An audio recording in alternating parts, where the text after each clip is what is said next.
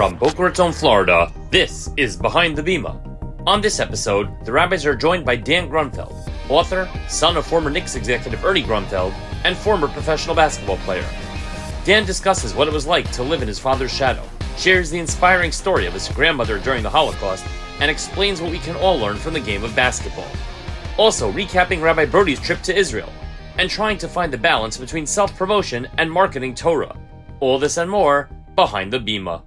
Good evening. Wednesday 9 p.m. I am your host, Rabbi Efrem Goldberg, joined by my colleague and dear friend back after a long break, Rabbi Josh Brody, and we are here to take you behind the Bema. It is so great to be back. Bema.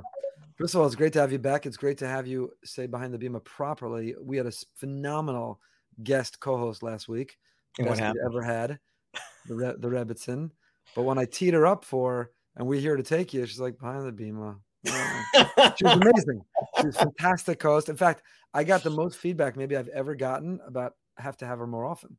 Basically telling me you stay home. She was great. So Ma- We're gonna ma- bring her maybe there's maybe there's a spin-off show. Maybe there's like a you interesting. know, behind the Bema Rebbitzin edition or something. Interesting. Interesting. Yeah. Well, we're gonna have to we're gonna have to work on the exuberance and excitement for the behind the Bema. Listen, it's taken years to perfect that. You know, this is not uh didn't just happen. happen overnight. That's true. We can- we can go back soon. We will go back because we are almost up to the hundredth episode, and we are going to have big celebration, special guests, maybe a little uh, trivia competition. We might even have people who uh, share their favorite. Uh, in fact, we're going to invite our uh, guests, our listeners, our audience to share their favorite moment on Behind the Bema. Not us. We don't need it. It's not our ego. The guests that we've had. We've had, we will have had almost 100 phenomenal, fascinating, diverse, across the spectrum guests. Tell us your favorite moments. What did you learn? What did you grow? How'd you change?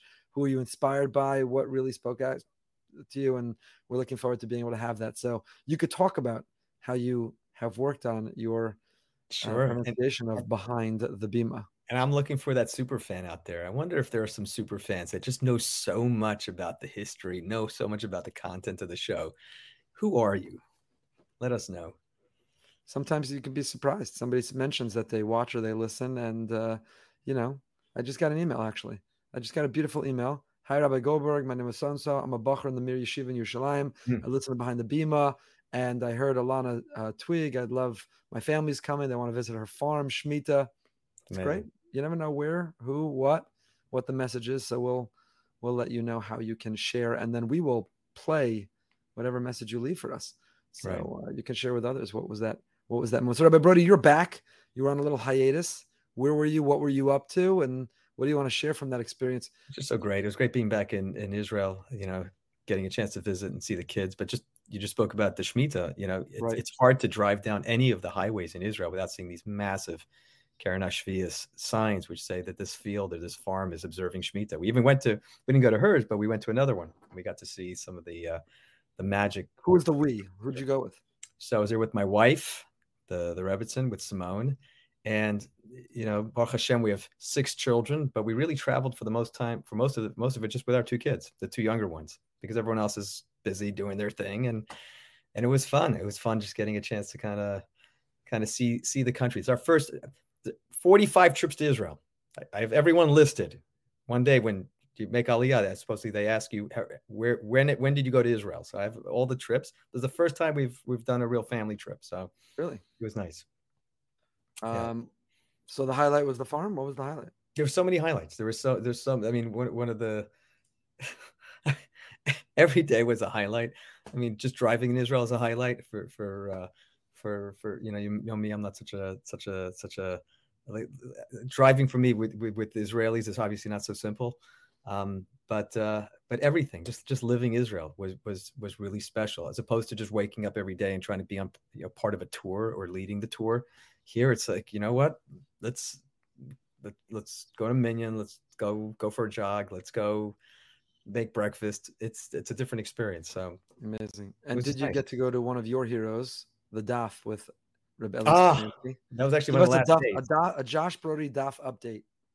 The DAF update. So it was it was really special because uh, I did get a chance to go go uh, go see go see Ellie behind the Bema. Right, literally, I was watching him from right right Behind opposite his Bema. could- behind his Bema, and it's it's fascinating. It's so I can't explain. It's it's almost like uh, you know when you when you go to when you when you go to uh, you know Disney World for the first time as a little kid, and you look up at that big castle, and as you get closer and closer, you realize maybe it's not as big in, in person as the dream you had, but it's so much more exciting and so much more powerful than than anything you ever could have imagined. The Geverschaft, the the guys, the, the the community that's built around it, and uh, it's just it's exciting. It's a you know we're actually starting now. Just so just so you know, right? We spoke about this a little bit before that. Uh, every day is add is a little bit more momentum, but we really are trying to build up a Boca group of guys to perhaps celebrate Siyums together to, to to come together weeknights and even if it's watching the same thing on the same you know in the same room in, in right.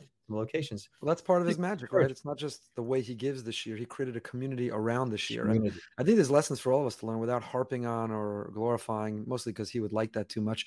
Uh, Eli Stefansky i'm just joking he's amazing. It's the cover of ami magazine this week what he's built and what he's done.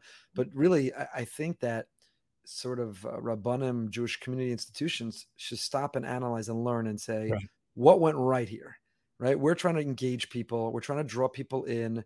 We want people to feel connected. We want them to learn what's he doing right. It's a case study, right? When when in graduate schools and business school, you're, you're trying to learn in, in management school.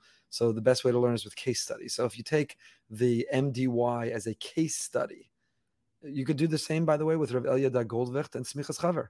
Rav Elyada right. tapped into something incredible. It's Smichas Chaver. He chased after me, tried to recruit me to teach it in our community. Not on anything special, but he was trying to spread it around and get it started. I hesitated, I avoided, I was reluctant, right. and actually there were guys in the community who pushed. We got it started. It's most of one of the most rewarding things that I do. Wake up early every Sunday morning. Right. You know how many guys there are at 7:45 a.m. for an hour and 15 minutes shiur, and then a bechina, a test on it, and a siyum. Again, a lot of the same things there's community, there's camaraderie, there's a sense of accomplishment, there's continuity. So there are several case studies we could be looking at, be it Stefansky and MDY, be it Rav Elyada Goldwicht and right. Smichas Chaver, and to look at the Daf Yomi as a whole and just say, what's the next thing? How do we learn from it? And what's the next thing we can do? Someone even said yesterday, or I think it was yesterday's shiur, they said, you know because he starts out every morning, you know, good morning, Rabbosai, and then you get, ah, and then he shows little clips or videos of children doing it every single day. So someone said, imagine what that's going to sound like at the Siyum Hashas. Now, obviously, he hasn't been asked to speak. He hasn't been, you know, but everyone knows it's it's going to happen. It's just like a light bulb went off. Of course, it's going to. Someone's going to say it. The whole hundred thousand people are going to participate. But I think one of the things that he does, which is which is something we could all learn from, and there's many different different different pieces here, but is that he really encourages the participants to go out and get more people to join. So like right. with Smichas Chaver, that you activate these guys and you say, you love this, you're so into it. Bring five of your friends to the next one. Well, so there's an interesting question that comes out of this, and it could be a bigger question. We've discussed it before. And by the way, the 100th episode, we're looking forward to and hoping to have all the hosts back together. Um, but it is an interesting question because Stefansky himself, when he was on Behind the Bima, we spoke about he's shameless and it's not his ego. It's really about the Torah, and he's willing to do anything, even appear like ego, in order okay. to grow Torah, but but meaning a person has to be willing to do that. When you recruit and solicit and push and sponsor and send free Gemaras and create a whole community and one might say a cult around it, you have to be willing to do that. And so there's always that question. You know, I, I don't think I've shared this publicly, but I'm regularly debating. Baruch Hashem, Bli it's the greatest privilege of my life, aside from from being a husband, a father, a grandfather. But teaching Torah is the greatest privilege. Sharing Torah, teaching Torah, promoting Torah, trying to inspire myself and others with Torah. And Baruch Hashem, thanks to technology, the internet, we've been able to do it. Everything that we do has grown organically. Behind the Bima, Parsha perspectives, living with Emunah, turn Friday into Erev Shabbos, Erev Shabbos calls, everything that we do. So the question is, if you put a little money into it, you know, people ask, what's the marketing budget? Right. We, we've never spent one penny. We never spent one penny on a guest for Behind the Bima. We don't spend one penny on promoting Behind the Bima, sponsored Behind the Bima, you know, getting it optimized. I don't even know the terms of, of how to how to grow the audience of any of these things. Maybe we should, not Behind the Bima, you know, but but take Shiurim where we're teaching right. real Torah. Maybe maybe we should. But then there's that yucky, awkward feeling of, really, am I investing money in promoting myself? Is that ego? Whoever trips yeah, up on the shiur will trip on the shiur. But should we? Is it ego that's saying we want to grow the numbers, get more people reading, downloading the newsletter, reading the Parsha Perspective write up? Yeah.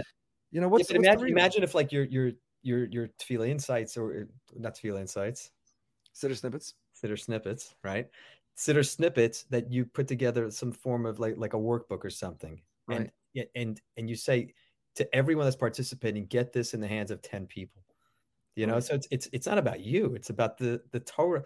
Like like this this past week when you were talking about Shemona Esrei, right? And you're talking about the, the three steps back and the three steps forward, and and the three the, the three people in in in in in in Jewish history that that that that's supposed to remind us of, and you know, Vayigash. You, you don't realize. I mean, you do realize, but maybe you don't. You, you realize that that changes the, the people that are listening. It changes Right. their davening forever. So it- you know, it's interesting you raised that. So first You of all, shameless plug. We just started the Amida, the introduction Shemona Esrei. There are almost uh, 400 snippets, but you can go on this and you can get it delivered right on WhatsApp. You could listen on a podcast player, but you Right. could sign up uh, rabbiefremgoldberg.org slash siddur, two Ds, rabbiefremgoldberg.org slash siddur. But it's a good question you raise, right? Meaning you put out a book, you put out a sefer. So the publisher is spending marketing money. So the biggest names we know, the people we admire incredibly. Let's take Rabbi Frand. We Right. admire. Nobody thinks he's a bad guy in the least. Rabbi Frand is incredibly modest. He's an anav. He's a talmud chacham. He's a tzaddik. But but Art Scroll's taking out ads in newspapers selling Rabbi Frand on the parsha, Rabbi Right. Drushes, and nobody's like, wow, he's promoting himself. He lets he, his book be be sold. But yet, if somebody would say, we'll take that same marketing money and instead of putting it in a newspaper, we'll use the technology online to get people to read Rabbi Frand's weekly parsha thing on the website, then you might be like, really, you know? So maybe this is only in my head. Maybe I got to get over this. I don't know. Yeah. I think there's a lot of people that could benefit from your Torah.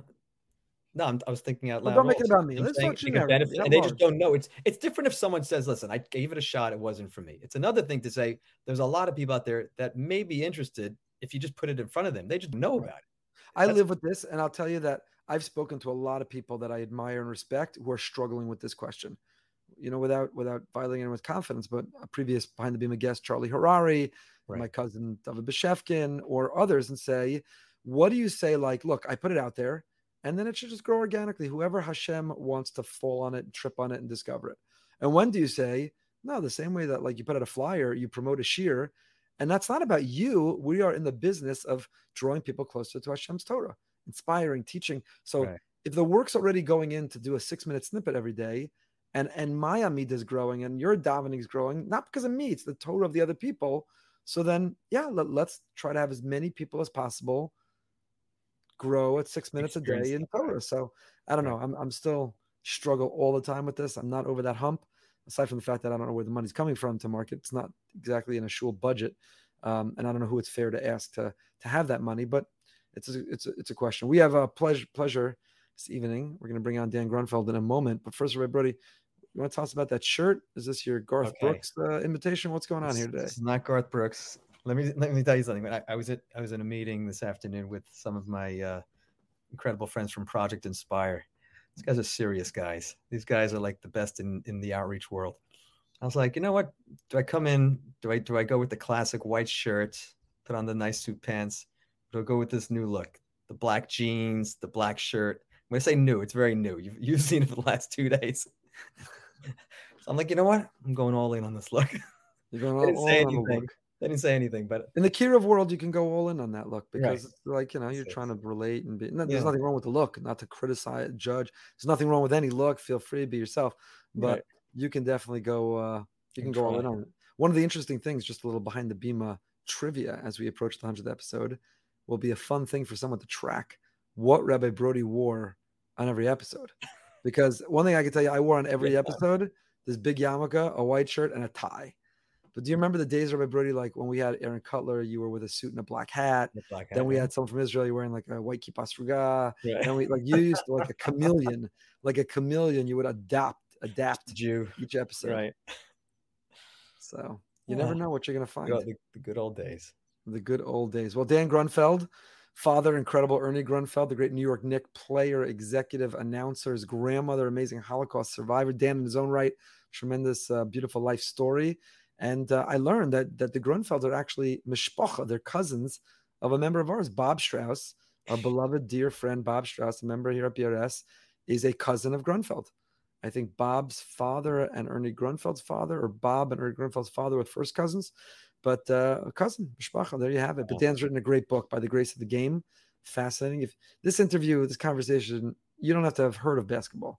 Frankly, Rabbi Brody doesn't even know how to play basketball. You don't have to know or care about sports. You just have to care about life and the Jewish people and our history and our destiny. So we are very excited to be able to welcome Dan Grunfeld. We have the great pleasure of being joined by Dan Grunfeld, uh, author of By the Grace of the Game, The Holocaust of Basketball Legacy and an Unprecedented American Dream. Really a fantastic read, a stimulating read, and a read that's that's thought provoking, not only Dan for your life, but it's sort of a mirror that we hold up to our lives about our family narrative, our background, our challenges, where we need to per- persevere. And so we're really grateful for a fantastic, fantastic book. Thank you. Thank you so much for saying that. So we got a lot to unpack here. There's so much in that book and so much to talk about. Uh, Dan, you are a two-time academic All-American at Stanford. Uh, played eight professional seasons, top leagues around the world. We'll get to Germany, Spain, four in Israel. Short stint in NBA. Uh, MBA now. You're you're working in, in, Silicon Valley, I believe. You're working in high tech. Uh, you've been an author and published in Sports Illustrated, Huffington Post, Jerusalem Post, and and so much else. So we could talk for hours, but we're going to try to narrow it in and sort of follow the outline that you do in the book, where you broke it up into three chapters and, and more than three chapters, but three um, vantage points, and you weave them together. And that is your grandmother, your father, and of course you. But we're going to go out of order. And with your permission, we're going to start with your dad. So I, I grew up in the New York area. Um, you know, anyone who, who, followed the Knicks, Knicks fan, knew your dad's name. Obviously, uh, a player, an exec, accomplished. Um, but they don't know. I didn't know your dad's story. Uh, it doesn't seem like he wore that on his sleeve or spoke about it, didn't come up in, in interviews. You say in the book that your father is the only player in NBA history whose parents were, were Holocaust survivors. And his own story is fascinating. Born in Romania, eight years old, immigrated to the United States, and learns to play basketball in Queens. And he goes from this immigrant who doesn't speak English to 10 years later being a gold medalist wow. and one of the most famous names in, in the NBA and NBA history. So, how did that happen? How did your dad discover the basketball court, and what did the basketball court do for him? Yeah, absolutely. Listen, my book is called By the Grace of the Game, right? And the details you just mentioned kind of explain why. You know, my dad came to this country, like you said, he spoke fluent Hungarian, Romanian, and Italian, didn't speak a word of English. Uh, he was made fun of by kids in New York City, right, for not speaking the language, for being a fish out of water. My dad had an older brother when they got to the United States, and what my dad called my uncle in their native language, Hungarian, translates to English as my king. You know, that's mm. how much my dad revered and looked up to his older brother. And my uncle was diagnosed with leukemia not long after arriving in the United States, and he passed away within a year.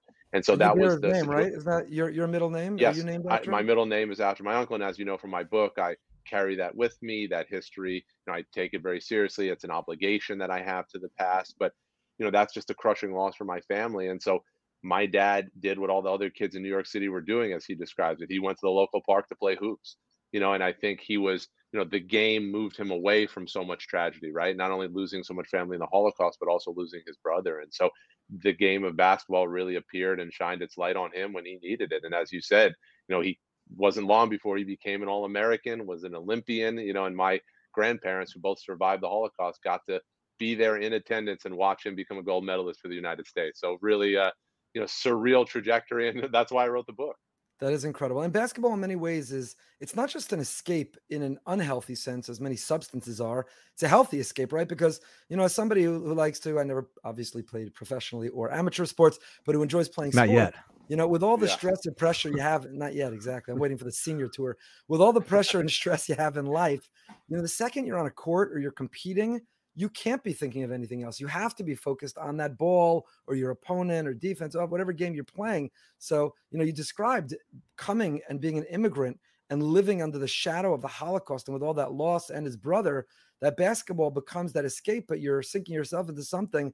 It's healthy, physically, mentally, competitive. It's it's it's bringing out good things in you. So, do you think that basketball played that role for you too, or you know, do you have anything to say about sports in general as a healthy outlet? Absolutely. It's an incredible outlet, right? It's it's a great sense of community. And mm. that's what it was for my dad, right? He he made friends, he learned the language and basketball, you know, language is a theme throughout the book, right? Because my dad came to America not speaking the language, but then he found basketball and that ball is a universal language. doesn't care what country you come from, what language you speak, what color your skin is. It brings people together. And so he's the ultimate example of that. It, it happened in my life as well. You know, I have lifelong friends who who that that ball, that game connected me with. And so, and like you said, you know, it's healthy, it's active, it's stimulating, it's competitive, it's fun. You know, so for all those reasons, sports, basketball, but sports in general, just a great unifier, right? And there are so many things in the world now that you know we see people being tear, torn apart. Sports brings you together, you know, and certainly basketball has been that force for my family, and it's that force for people around the world. So I, I can't underestimate the power of sports to change lives to bring people together. It is healthy. Rabbi Brody, we'll explain to you what basketball is later, how it works. I appreciate it. I'd that. be happy to do that. I'll do a full tutorial. You'll you'll like it. It's a good game. They'll need it. They'll need it. Listen, I just need a few more feet. You know, that's the uh, little challenged on the uh, vertical Nice. side. It, it- I, I did, always tell people you don't need to be tall, but it helps. Sure. did he did he have to break into that community, or or did they welcome him into that community? I think both. You know, I think that he, he was he had to find his way, uh, and he always says, you know, especially in the neighborhood that he grew up in, once he came to the United States, Forest Hills, Queens. You know, if you could play ball in the neighborhood, that's how you got respect. You know, and that's how you made friends. So I could look at him and say, well, you must have made a lot of friends because you know sometimes things just click. And I think I don't think he would have flown so far so fast had he not been moving away from all that tragedy. But it just was a great fit for him. He loved the game. He was competitive. You know, my grandparents, Holocaust survivors, who had this this maniacal work ethic. You know, he learned that from them. This toughness, this discipline, and so it it took him a while to find his footing. But once he did, he was embraced. You know, he he became a legend in the neighborhood. You know, and, but at first people made fun of him. You know, so again, by the grace of the game, you know, it, it didn't take him long until he was the one kind of you know controlling the park, the the park that you know he used to kind of have trouble fitting in at. Right, and here he was with his college career, University of Tennessee, drafted by the Milwaukee Bucks, 77, played for the Kansas City Kings, ultimately the New York Knicks. I think he's most associated or synonymous Mm. with the New York Knicks, managed teams, executives, some radio broadcasting. Um, he wore number 18, symbolism of wearing the number 18. Absolutely, of course. I mean, we know what that means in Judaism, right? That's high, and my dad is the only Jewish player to ever wear number 18 for the Knicks. He's the, as you, said, the only NBA player whose parents are Holocaust survivors, and so yeah, he picked that number 18 very intentionally. And you had a line in the book. You said, quote, a yeshiva in Queens once denied him admission for not speaking English. And now he was being recruited to announce games on New York radio for the beloved Knicks.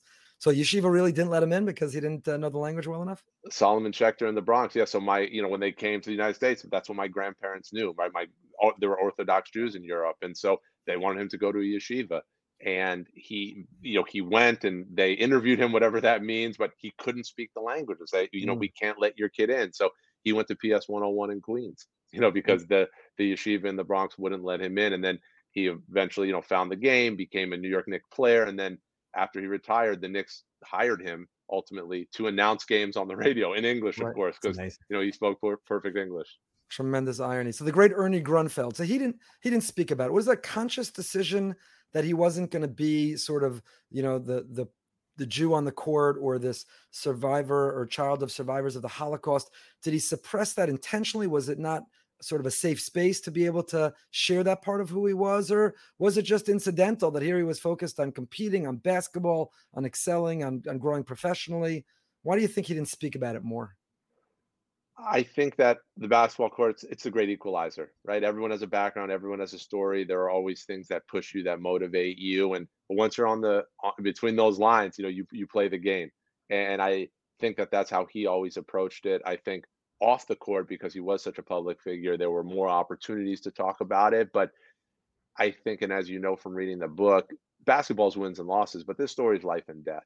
You know, these are really hard themes, really hard things. You know, he was born in, from the ashes of the Holocaust, essentially. You know, fled his homeland under duress, lost his brother, and then here came, you know, basketball came around and, and everything changed. And so, you know, I talk a lot in my book about privilege, and I'm privileged for a lot of different reasons. One of those reasons that I have a generation of separation from all that tragedy and trauma, so I can look Mm. back on it, reflect upon it, learn from it.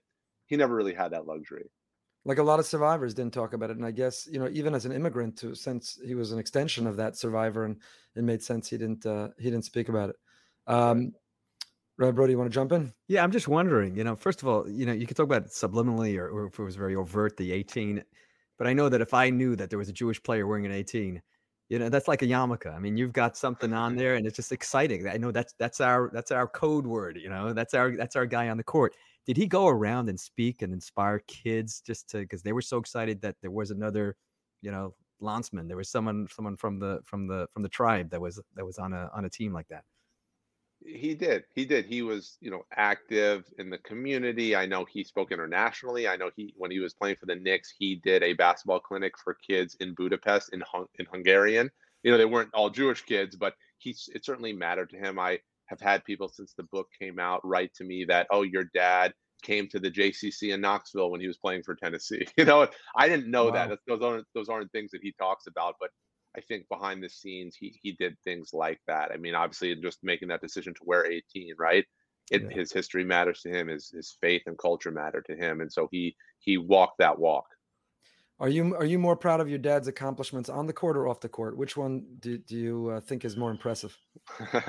wow, I'm I'm enormously proud of both. You know, I think that what he did as a player is remarkable. I mean, he was a legend in high school, a legend in college had such a strong NBA career.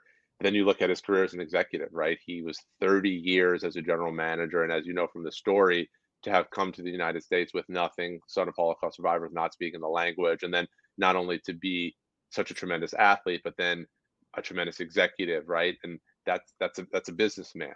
That's a leader. And uh, you know, my dad always he has amazing instincts for how to manage, how to lead, how to deal with people. Of course, knows the game of basketball so well. And I'm a very proud son. You know, both both of those both of those areas of his life, I, I couldn't be more proud of the success he's had. Have, have, have they been back? Have they been back to Europe to, to visit the camps and, and and and see their old community? They being my grandparents. Yeah. So my grandparents have been back to Romania, to their village that they fled, but you know, they fled as refugees. It wasn't happy. You know, they were more than a decade under communism there. And so it wasn't a happy trip you know, and uh, my dad has not been back to Romania since they fled. And, you know, my dad was, he was pat down by the communists and, and screamed out by the communists as he boarded a train to, mm. to leave his homeland. Right. And so, again, that wasn't a happy departure either. Um, he's certainly been to Europe. He's been all over the world with basketball, right. but, but not back to Romania. Have you been on the March of the Living or a program like that where they take you back to the camps and I haven't visited the camps. You know, I've yeah. been also around the world and I visited Holocaust memorials in different countries around the world, but I haven't visited the camps. I think, you know, the trip that I really need to make is to Budapest because that's mm-hmm. where my grandmother survived the Holocaust. That's where Raoul Wallenberg saved her life right. twice. She was in the ghetto there, as you know. And so I will make the trip to Budapest. I will visit those sites. I will visit Auschwitz one day. That'll be very hard. You know, that's where all of my dad's grandparents were killed. Wow. It's where the majority of my you know my grandmother's family, and my grandfather's family were killed, and so uh, that's going to be a hard trip, but an important one. Rabbi Brody's led uh, countless trips of teens. How many times have you gone? 14 trips back. 14 wow. times. I've been there four or five times. Recently led a trip a few summers ago with members of our synagogue before Corona, about 40 adults. Many of them were second generation. And, you know, simultaneous to living the pain of walking through those same camps and those hallowed grounds where they lost loved ones and, and reciting the Kel Malei, the memorials and saying the Kaddish, so powerful. On the one hand, it's, it's so raw and it rips open scars and scabs. There's pain, but there's also the sense of triumph. Like here we are and we're thriving, and there's a state of Israel, and there are Jewish families and Jewish continuity, and Hitler and the Nazis are gone. They're a distant memory, and here we are. It's really something very, very powerful. And we actually are planning. My wife's um, grandparents were from Hungary, and uh, we're, we're planning please god you know at some point when the time will be right a follow-up trip open not only to the people who came with us to poland but also to continue to see that story as it played out later but in in hungary as well. But i want to dan i want to ask you about espn 30 for 30 bernard king and your dad ernie grunfeld. Talk about bernard king if you will that relationship here. You have two very different diverse people diverse backgrounds. You wouldn't necessarily land them in the same 30 for 30 episode if not knowing that relationship that they had. What did that relationship mean to your dad early in his career? And what does Bernard King mean to you even today? You know, we, we talked about the game of basketball as a unifier, and my dad and Bernard are such a great example of that, right? They're from the same city, but, but they're from very different places. You know, Bernard was from the projects in Brooklyn. My dad was from this the working class immigrant neighborhood in Queens. And they went down to Knoxville, Tennessee, and the basketball brought them together, and they became legends in Tennessee separately and together. You know, they were called the Ernie and Bernie Show, one of the greatest duos in college basketball history. You know, I write about it in the book, and they documented in the 30 for 30 on ESPN called Bernie and Ernie. It's a very special story. And they also played in the NBA together, you know, for the Knicks. And so Bernard lived up the street from us. And so I would come home from school and see Bernard there. I can even tell you that today, when I was talking to my dad, I, we were just chatting, and he said, "Oh yeah, I talked to Bernard today." And so that's mm. that's how close they are. This is all those years later, and uh, they talk every month. You know, Bernard, I call him Uncle B. You know, he texted me a month or two ago, just telling me he was so proud of me for this book and the story it tells. And so, I think it's a very special story and it also is symbolic of what we've been talking about about the power of basketball and sports to build bridges to heal wounds for people individually right both those guys had complicated histories but the game was a salve for both of them and then it also united them but not only at the time for for decades right? Our families are very close. As i mentioned bernard and i are very close and it's really it's, it's a beautiful relationship and we all have the game of basketball to thank for it. That's amazing. So w- one more question on, on your dad before we turn and it's it's a really behind the beam question, so you can take a pass if you want. Um, it's hard to grow up in the in, in the shadow of a, of a celebrity, of somebody larger than life, of an accomplished athlete, executive on every stage, on, on the big stage of the hardwood of New York, and then back in the office and business. In every arena, he's excelled. Is it hard to grow up in such a shadow? Does it create certain expectations for yourself or others put on you? Do you measure yourself against having such a dad? Is that a complicated childhood? And, and I share that not to get too personal with you, but also for everyone to listen and to learn for other people who maybe their parents aren't as famous, but in their own way struggle to figure out where they fit in. Yeah, it's funny because I was thinking if I'm passing on a question, it's got to be really, really, really deep because you read my book, right? I'm very honest, very open, and uh, I'll be that way here too. There are incredible perks growing up with, with that kind of background. You know, we we did really fun things, always going to Knick practices and Knick playoff games and NBA All Star games, and not only are they cool experiences, but they're really meaningful to to do as a family, right? So it brought our family really close together, brought me very close to my dad. But there there are drawbacks too, and there are things that are really hard about it. I'm very honest about it in the book. All the pressure, you know, I I always felt that people were assuming things about me, and that you know any success I had on the basketball court I didn't earn, right? It was given, and listen, and I own my privilege and the, and the opportunities that I did have, and those things. It's hundred percent true, but at the same time, between the lines on the basketball court, you really do have to earn your keep, and I think it really put a chip on my shoulder to to outwork people not only on the court but off the court. And so you mentioned I was a two-time academic All-American at Stanford, which of course I'm very proud of, but that happened, you know, there was a lot of elbow grease, a lot of hard work that made that happen. I think part of it was that kind of that determination and that motivation I got from feeling judged and feeling the pressure to kind of live up to, to what people thought I should be because of who my dad was. It must be complicated, but you're accomplished in your own right. And the truth is, no matter who your dad is, that doesn't make the ball go in the basket, right? You, right. still have to get it in there. you got to put the ball. Yeah, if you're playing hoops again, like ball don't lie like between the lines you have to earn your keep you know and that's yeah. what i always try to do so let's talk about your grandmother who's really the the hero of the book in many ways and as impressive your dad you um, each a story of perseverance in its own right. You point this out uh, in the book you know pale so to say in comparison to to her life story what she endured and the precedent and and what she passed on to you the power of perseverance. So you know share with our, our listeners a little bit about that that story. She lost, I know, five siblings, a total of 70 family members, which is unimaginable. She grew up in a large Orthodox family in rural Romanian village near the Hungarian border. Did, did I read correctly? With connections to Satmar, was she connected even to, to Satmar in, in her youth? And, and here the Nazis come in and she's 18 years old and it changes her life. She's saved by Raoul Wallenberg. So give us a little, a little synopsis of, of her story so we could talk a little bit more about her. Absolutely. Uh, as you said, my you know my dad was this big basketball star, and I had a nice career. But my grandmother is the star of our family. She's certainly the star of this story.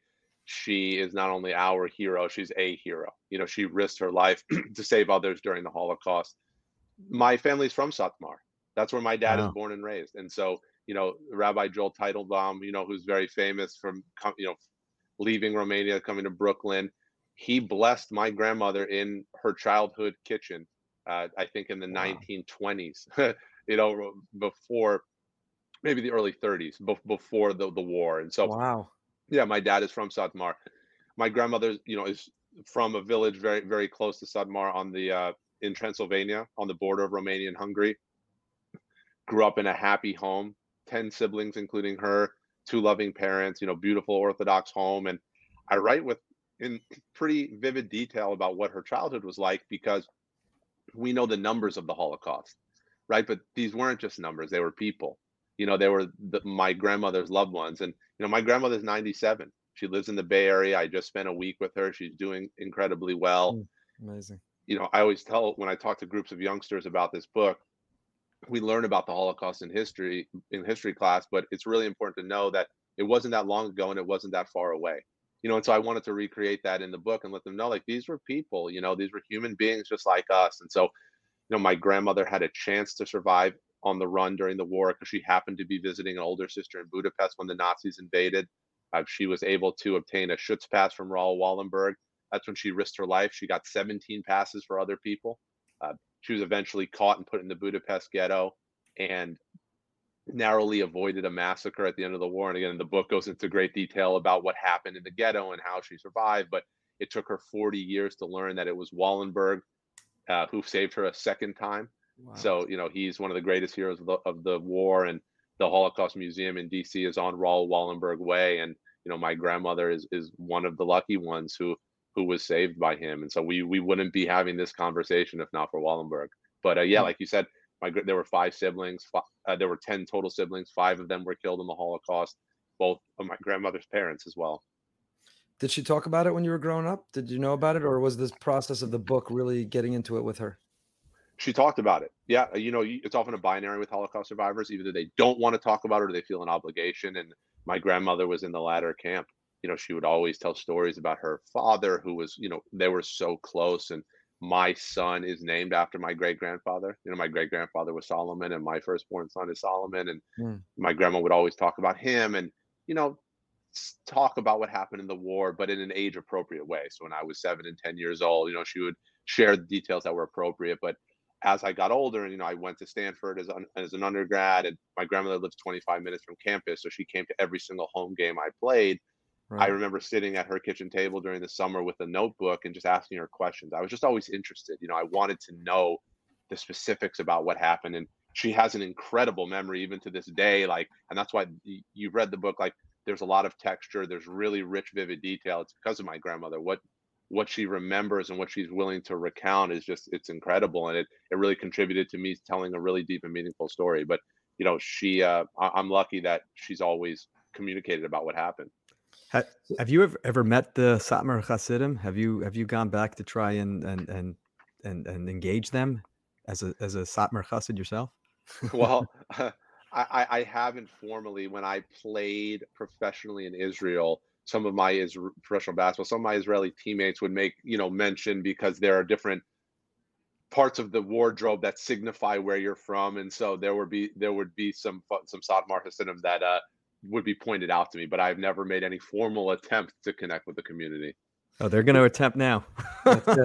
hey man, listen, we we don't shy away from our past. It's all in the That's book. Great. This is where my dad yeah. was born and raised, right? He he was raised in Satmar. That and you know, it. that's who knows? Who knows if it's the the bracha, the blessing of the Satmar Rebbe in Satmar maybe that set your dad on his uh, on his illustrious career. Who knows? It could be. And, and listen, another part of the book is, you know, I mentioned my uncle. You know, my uncle got sick and passed, and when uh, you know, my grandmother, of course, was so heartbroken when my uncle got the diagnosis. Through a mutual friend, she reached out to Rabbi Teitelbaum and she said, "Hey, this is what's happening to my son. What can you do anything to help?" And he said, "I'm so sorry. There's nothing that I can mm. do." You know, but but so he she not only met him in her childhood home before the wow. war, she reconnected with him in New York City to try to help when my uncle was was terminally ill. You know how many you know how many Jewish Knicks fans probably never would dream in a million years the connection between Ernie Grunfeld and the Satmar Rebbe Rabbi Yoilish. Like that, that in itself is wild. That's why I wrote the book. You know, I always grew up saying, "Man, this is this is a wild, big story," and I think it's a relatable one yeah. that needs to be told. 100%, Breaking news. Hundred percent. So yeah. your grandmother, your grandmother remembers all all these vivid details. Obviously, life changed for survivors. Um, you know, she after the war there, and then ultimately migrating and coming here. Um, anything you could share with us about your grandmother's connection, continued connection to Judaism, to faith, to Israel? She she grew up in that Satmar background and had that observant uh, upbringing. Is there a holiday? Is there uh, her favorite Hungarian foods? Is there part of her faith, her relationship with God? I'm sure is complicated as it is for so many survivors. Anything to share about your grandmother in terms of her faith and holidays and the like? Yeah, well, listen, the food is a huge part of my family. It's a huge part of our relationship, and I write so much about her food in the Right. book. It's she happens to be the best cook in the world, but it's also a vessel of love. You know, the meals that she cooks for me to this day. I was just with her last week eating this food. You know, they're the meals that her mom made for their family before the majority of them were killed in Sure. Auschwitz, right? What's So your listen? that- My, I told you my wife's grandparents are Hungarian, so I know. What's your favorite Hungarian food? What's your favorite? for my it's got to be ratatouche. Uh, you know, that's like the breaded chicken. Uh, it's like schnitzel, but whatever my grandma does to it, it's magic. You know, she makes delicious vinata, you know, eggplant dishes, uh, so many soups, meggyleves, sour cherry soup. Uh, Right. listen, I, I'm I, I love my grandmother's food, you know, so much. It's my favorite cuisine. I, she's still like, you know, Judaism is such a huge part of her life. You know, the the faith, the community, uh, and like you said, with Holocaust survivors, it's complicated, but nonetheless, the culture, the community, it, it's still still very strong presence in her life. You know, she she she's fasted. I think she'll say 87 straight years on Yom Kippur Wow. Wow. you know so she she still fasts to this day you know she fasts on yom kippur so uh yeah it's still still a big part of who she is Please God for Can I- many many more years. You you share in the book. Hold on, Rabbi. We'll get to you in one second. But you share in a very moving section about when she went home in January '45 to her ransacked childhood home, and she found something that you now have.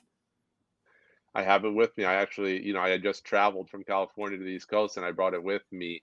Uh, yeah so you know the house was looted and my great grandfather may he rest in peace was a successful landowner you know they had crops and they had animals and all these things and everything was gone after the war. The house was empty completely looted and in the back of one of the drawers in the kitchen my grandmother found an old metallic serving spoon that my great grandmother used to serve milk right because it was a kosher house so it was a milk spoon and it was really all my grandma had left and so she Hmm. grabbed it you know she held it to her heart and she kept it for 75 years she gifted it to me not long ago and then i write in the book i keep it in my bedside drawer near where i sleep and it's true right it's it's talk about priceless i mean it it, it really is it, it's it's a spoon it's a metallic serving spoon but the meaning behind that is so profound Huge. Wow. Just talking about the meaning behind something. You know, I'm wondering your grandmother when she sees your dad making the New York Knicks and now he's on TV and he's all over the place. Obviously, a massive amount of pride. Now you make at some point you're you're playing for the state of Israel on different teams. What's bigger to her?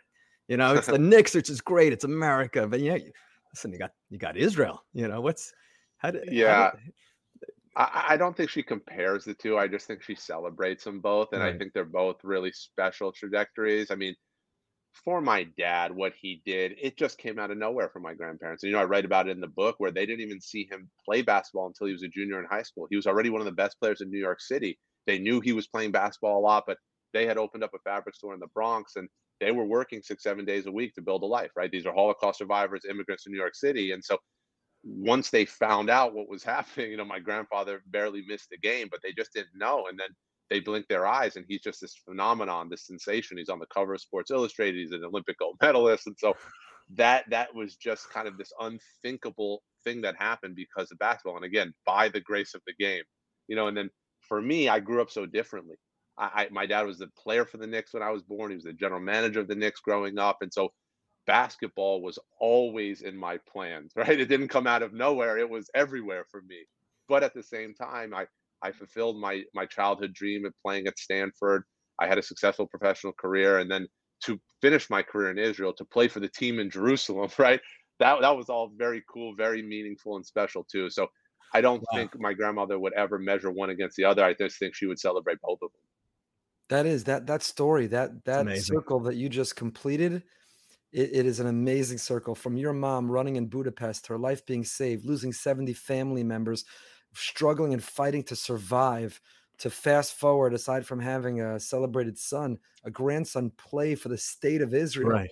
What a uh, what a vindication! What a triumph! What a story! No pressure on your kids. yeah, no, you, you have two sons, Dan. What what what happens if it turns out they're not athletic? How you gonna deal with that? Whatever they want to do, you know. And, and honestly, my parents never forced basketball on me, and I won't do it to my boys uh, at all. But listen, th- again, this is why I wrote the book. And I remember before my games in Israel, right, Hatikva would play, and I would always get chills because basketball is bigger than just a game for us because of what it did, because of the future it enabled, and and the thing, the, the wounds that it helped heal. You know, so for all those reasons, the game has just been so instrumental in in, in our lives. And again, I'm I'm so proud to share the story through this book because it's one that that has needed to been told. Can can you talk to us about the process of writing the book? And I don't mean, you know, did you sit down and how many words a day did you write? I mean, did you hesitate? Maybe your grandmother, maybe it would really open up wounds. Maybe it would be hard for her to have these conversations. Maybe putting this all out there for your whole family and for her in particular, you know, is private. So can you talk about were you concerned or worried? Did you hesitate? And how did you overcome that? Why did you decide nonetheless to publish it? And and to extrapolate out a little bit bigger, how important is it for people to know their own family narrative? How important is it for everybody to take a deep dive into where you come from and to take the time to research and find the stories? And maybe not all of us are going to publish the book or do the interviews that you've been doing, but maybe for all of us, there's an enormous amount to gain from doing that deep dive into our own family background. Yeah, absolutely.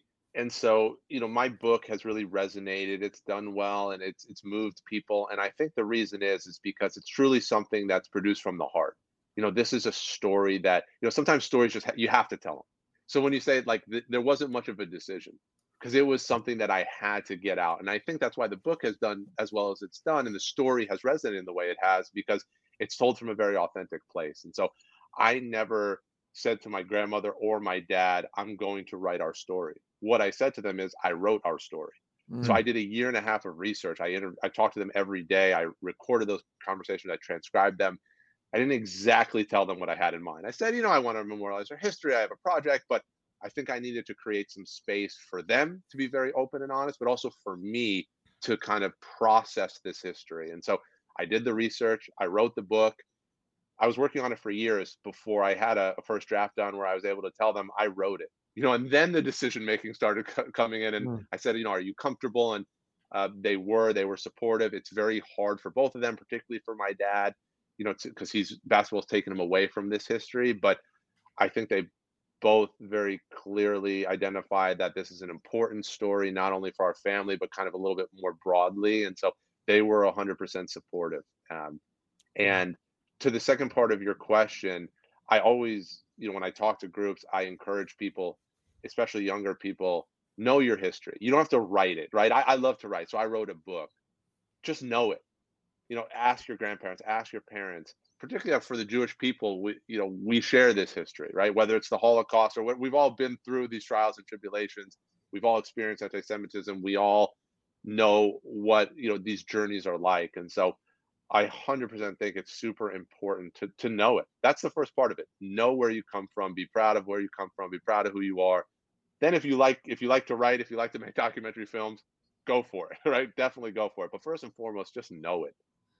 Yeah, there's research that actually shows that what gives the um, strength and the the capacity for perseverance is knowing your family narrative. And what's interesting about the research, I think it was done out of Duke, is that it's not just if you know that you have a wonderful family narrative, that doesn't make you as strong as, and if you know that you have a terrible one, that also the most powerful family narrative to be exposed to or aware of that helps you the most is what they call the oscillating family narrative, which your, yours is, right? The Very downs so. and the ups, the the the sacrifice, the struggle, and the perseverance and the triumph. And if you know that that's in your background and it's in your DNA, then it gives and that's really the theme of the book is is that oscillating family narrative and, and where you're at and what a great gift that you're giving your sons that you've done that hard work and that they just have to read.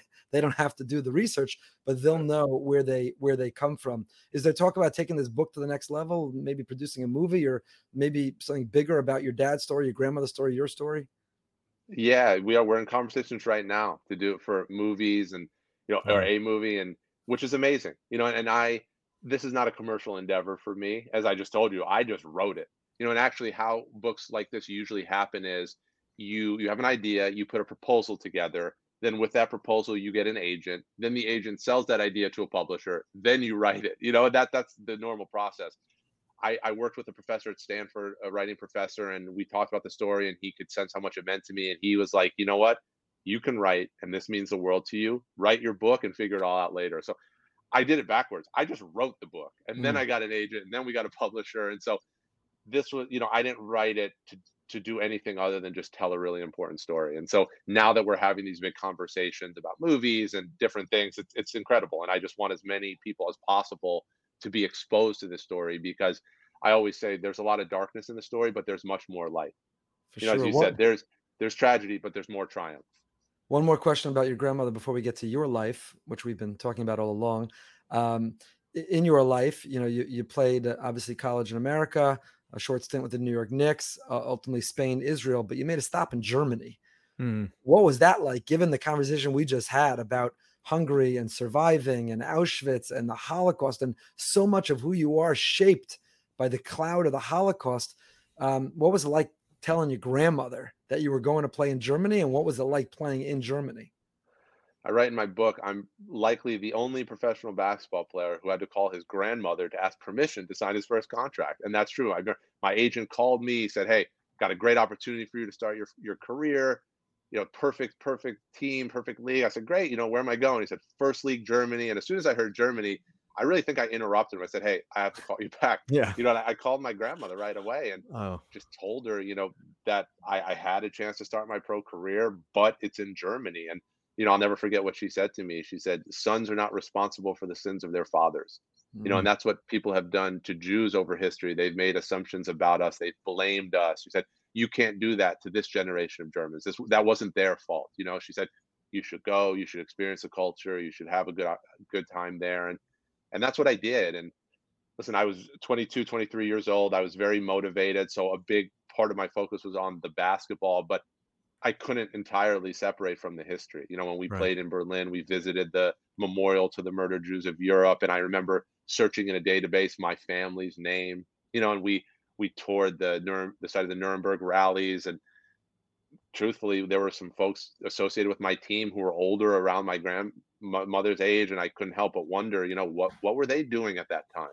You mm-hmm. know, and so this is just kind. This is the history, and my best friend on my team in Germany, he was a German national team player from Berlin. We were the exact same age. And I was, of course, the only Jewish player on the team, probably the only Jewish player in the league. And you know, I opened up to him about you know, my grandparents being Holocaust survivors, losing so much family. And he opened up to me that his family was on the other side of the war and all wow. the guilt and shame that his generation felt from that. Right. And so that perspective taking is, is really important to, to, wow. you know, to understand and to listen and to, yeah, so that was a really, really special opportunity for me to build that bond with him, to to you know relate to him on that level. But it was complicated, right? Playing in Germany was complicated.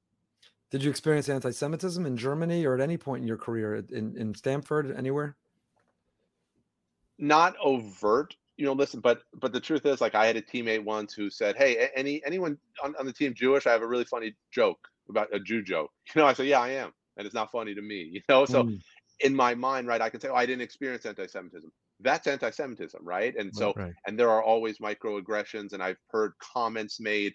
I never had anything serious happen, but you could argue that even that is serious because you want to be treated in a, you know, you don't want to be treated that way. Uh, I, in my life, you know, I've seen property in my hometown just defaced with swastikas. I've seen property when I was in business school at Stanford defaced with swastikas you know, I've experienced those things. I've had people call me names, you know, growing up. And so I don't think you can be Jewish anywhere in the world and not experience anti Semitism. As an athlete, aside from some of the, the things that I mentioned, it wasn't really overt or aggressive or anything like that. And again, I, it's nice to think that that the court, the field, the com- the field of competition is a little bit of a safe space in that way. Yeah, hopefully. Wow. Is is there like an inner inner circle of uh, Jewish athletes that make it make it to the to the top you know, level? You remember you the guys all friends? It's a small pamphlet. It's not. yeah, yeah. The listen, five of you. Uh, yeah, I'm not sure I'm in it. If so, my dad, you know, listen, my dad's one of the one of the really great, legendary Jewish athletes of all time. He was recently inducted into the International Jewish Sports Hall of Fame. Uh-huh. There are, I think, there are you know, Mark Spitz. Mark Spitz, right, is he friends with him? Are they friends? I'm not sure. They, friends, they, met each but, uh, other. I, would have to ask, but my dad certainly talks about him, right? And and even before my dad in basketball, Dolph Schayes, and there's a great sense of pride. I think amongst Jewish people in general, when you see a Jewish athlete succeeding, but certainly amongst the Jewish athletes, right? And for me, I I know like Aly Raisman, you know, who was an Olympic gymnast, right, is Jewish. You you just you feel it and you feel real pride for that. And I think in my dad's generation, there are those few athletes, you know, who had a lot of success, and there there is a great sense of pride and community there. You're going Nancy Lieberman, bit... right? Nancy Lieberman, right. you know, Lady Magic, a, a, basketball Hall of Famer, is a good example. Yeah, going through a little renaissance now with it because first of all, you had the YU Macs who went on this uh, incredible yep. run, and Ryan Turell who was still trying to break into the NBA. But you had Steinmetz who who uh, Arizona Diamondbacks in baseball, the Yankees just in a deep round in the draft, but the Yankees just drafted an observant Jewish uh, young man. So you have not only Jews but outwardly observant Jews who are breaking through in sports a little bit and it's a really really interesting time. But let's go back dan let's go back to your your college career a little bit because this really fascinated me and i'd love to learn more from you about it. So you, you know you're an outstanding athlete in your own right as a young man but it's your sophomore year at stanford and you're having this breakout year. You go from averaging three points a game to nearly 18 points a game right? That's a huge breakout year. That's a huge improvement and here you're on the big stage and hoping to make it into the, the final four uh, Tiger Woods is watching. He's he's at this game, hmm. and you tear your ACL, you go down, and that's a horrible, horrible injury. You know, again, I'm just a guy who likes to play ball. Several years ago, I tore my Achilles, and surgery, six months of coming back. Still haven't been drafted by any team. I'm pretty disappointed. Uh, but the injury but did it, man. That's what happened. Here you are. Your, yeah. your, your breakout year from three points to 18 points. You're on the cusp of a breakout basketball career and you tear your ACL and you go down and you didn't stay down and you weren't down and out. You came back and you did what was necessary to come back. How did you how did you do that? Where did you draw that strength from, that example from? What did you need to do in order to be able to overcome this obstacle that was put in your way? Yeah, listen, like you said, I, I between my sophomore and junior years, I was the most improved player in college basketball. I went from 3.4 points to 18, and you know I was projected as a you know, potential first round pick in the NBA draft. My dreams were really coming true. Tore my ACL at the end of the year at home, national television. As you mentioned, Tiger was was there, but my grandmother was sitting 20 feet away from where I got hurt.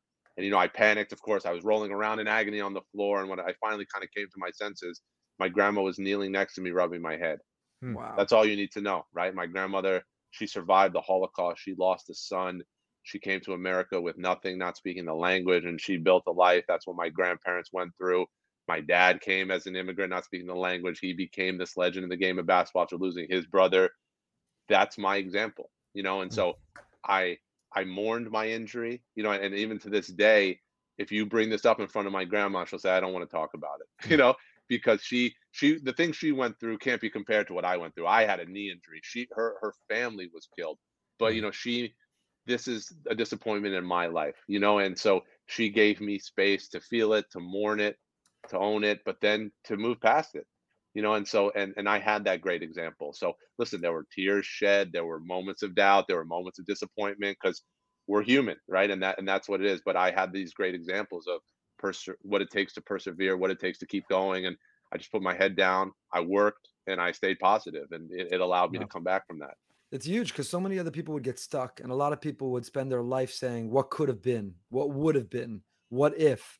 And to not get stuck and paralyzed in that place, but but build a beautiful life going forward and not you can't change what happened, but you can determine where you go. I think that's actually one of your grandmother's sayings, right? It's not about what happens to, it's how you respond to what happens to, right? And that's how you responded yep. in that moment.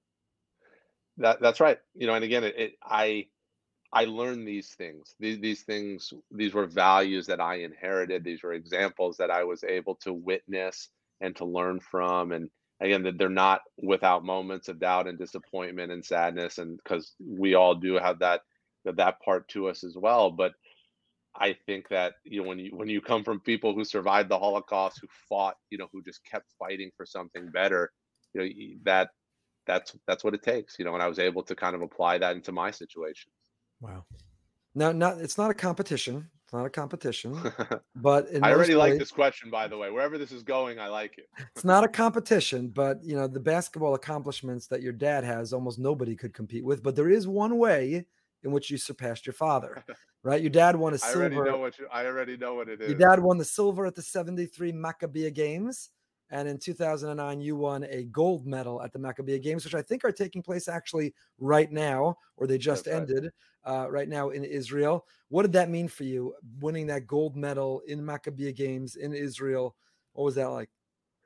Yeah, it's funny you mentioned it, right? Because my dad is an Olympic gold medal. Olympic gold medal is a big deal, but we he always, I always say, yeah, but I have that Maccabiah gold medal. He uh, exactly. uh, he, he was a senior in high school in 73 and the great Tal Brody and Mickey Berkowitz, some legendary Israeli players beat my dad's USA team in the in the gold medal game. Winning gold in Israel was a great experience, but it was even more so than the athletic accomplishment. That was my first time in Israel. And so it was spiritual for me, reconnecting with the Jewish homeland. And as you know from the book, when my dad and, my, and our family fled Romania, they had passports for Israel.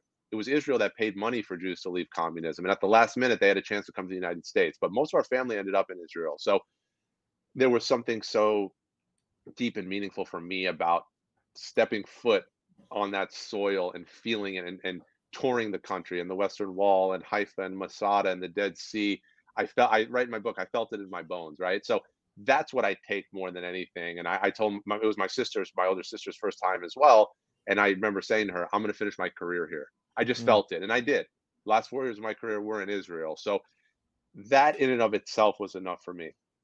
The fact that we beat Israel in overtime in the gold medal game and I was the MVP of the comp, like that was all awesome. And I, and I'm really proud of that. And it was a great, it was a great experience, but it was bigger than that, right? It was about, it was about reconnecting for me with, with the Jewish homeland you got to see the beauty of Israel. Unfortunately, Israel is depicted so often as uh, something it's not this aggressor, this warmonger, apartheid, BDS. Um, given your time in Israel and given the sort of profile that you and your family have, are you involved in advocating for Israel, trying to set the record straight about Israel, letting people know about the beauty of the real Israel? Without a doubt. I mean, I think through my book, you know, that's a way that I advocate and I, it's all there. It's all in writing, and of course, personally, I, I speak about it as I am right now. Um, it, it's a wonderful, beautiful place, meaningful, fun. you know, there's there's so much to to love about about the state of Israel, and yeah, I'm very very open about it. Still pick up a basketball? You still play? I say no one wants to watch it happen, but it does happen occasionally.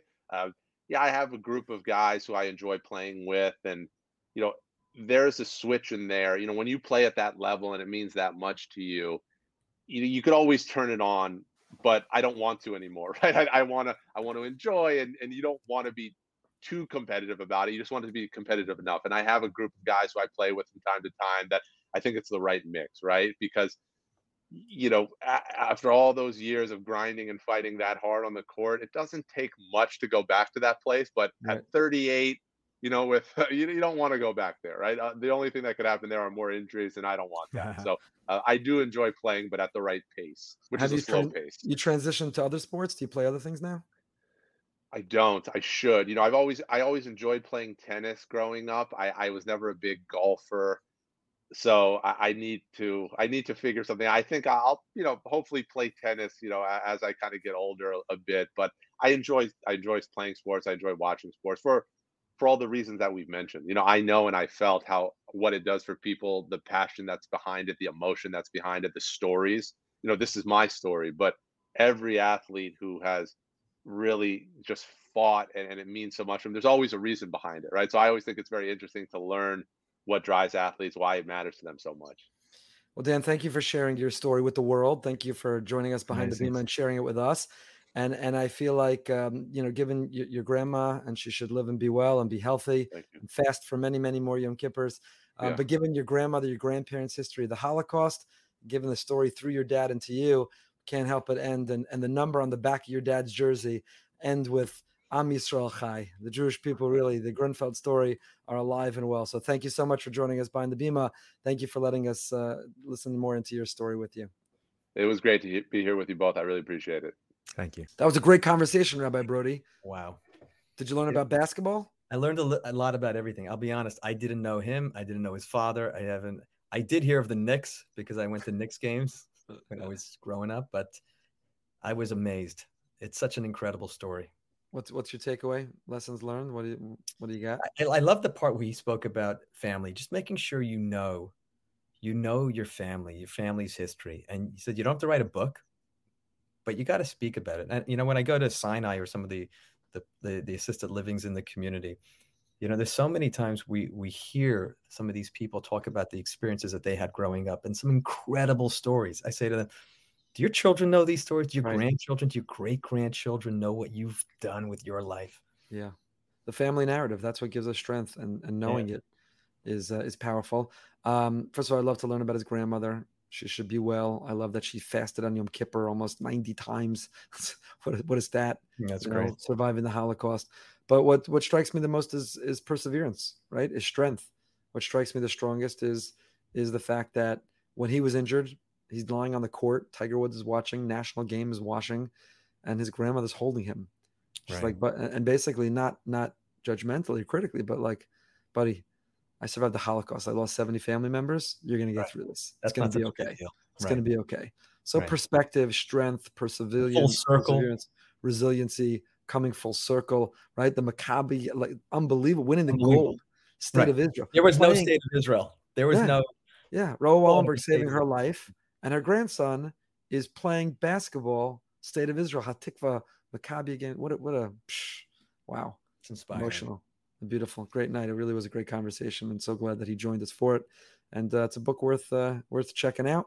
We are nearing the hundredth episode. We want to share your impressions. Nothing to do with us. This is not our ego. Our guests. We've had amazing guests, men and women, and Jewish and non-Jewish, and religious and not religious. We've had amazing, amazing guests. Leave us a message at 561 247 4757, 561 247 4757, or email behind the beam at gmail.com. Let us know your favorite guest, your favorite moment, your favorite remark in an interview, what did something for you. For that 100th episode, we want to be able to reflect back both on that and Rabbi Brody's wardrobe, wardrobe changes. Are they? Are So- they?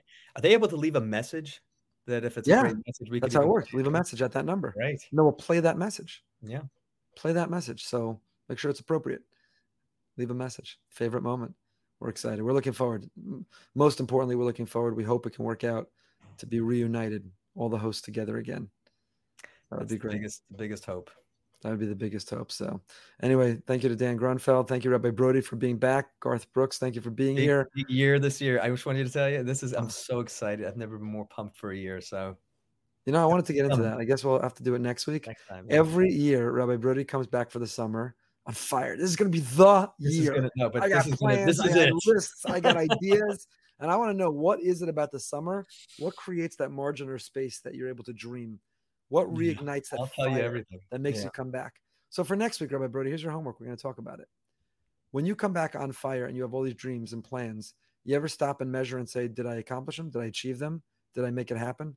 Yeah, or actually, is it just like you have them and you run with them? And what is it that enables you to have those dreams, that fire to run with it? And uh, how could other people find that inspiration and run with it and and move with it? All that next week and more. and more. I'm behind the beam. Until next time, stay happy, stay healthy, stay holy. Thank you for listening to Behind the Bima. If you enjoyed the show, please subscribe, rate, and review on Apple Podcasts, Spotify, or wherever you get your podcasts. We'll see you next week for another peek behind the Bima.